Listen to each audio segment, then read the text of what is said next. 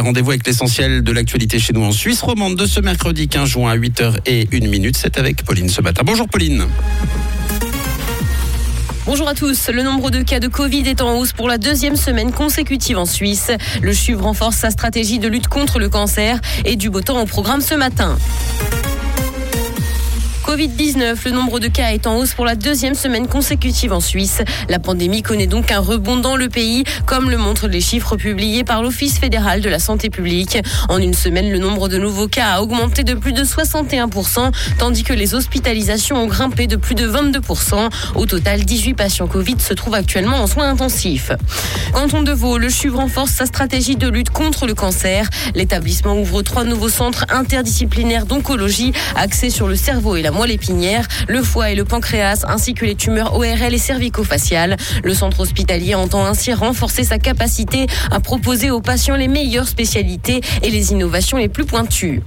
Voyage, les vols supprimés par Swiss cet été ont tous été annoncés. Les personnes qui n'ont pas reçu de message de la part de la compagnie aérienne ou de leur agence de voyage peuvent considérer que leur vol est bien maintenu. Le porte-parole de Swiss a bel et bien confirmé que toutes les notifications ont été envoyées. Les adaptations entreprises concernent environ 20% des passagers qui ont réservé un vol en juillet ou en août. Du côté des particuliers, environ 10 000 personnes sont concernées par ces annulations.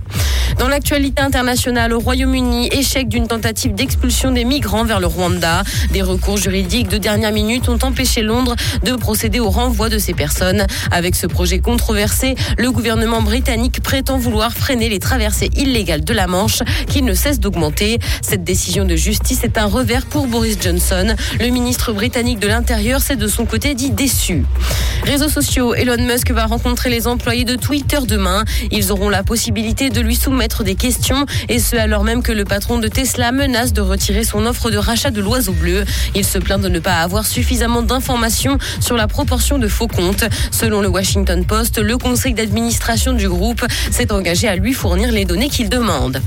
Kim Kardashian aurait abîmé la robe de Marilyn Monroe. Elle l'a portée à l'occasion du Met Gala et c'est en tout cas ce que pense un collectionneur spécialiste de la star américaine. Le vêtement qu'elle portait lorsqu'elle a chanté Happy Birthday à JFK pour ses 45 ans aurait été étiré et aurait perdu des cristaux. Il va faire beau malgré la présence de quelques nuages dans le ciel ce matin. Côté température, le mercure affichera 17 degrés à Nyon et Yverdon, ainsi que 18 à Morges et Montreux. Bonne matinée à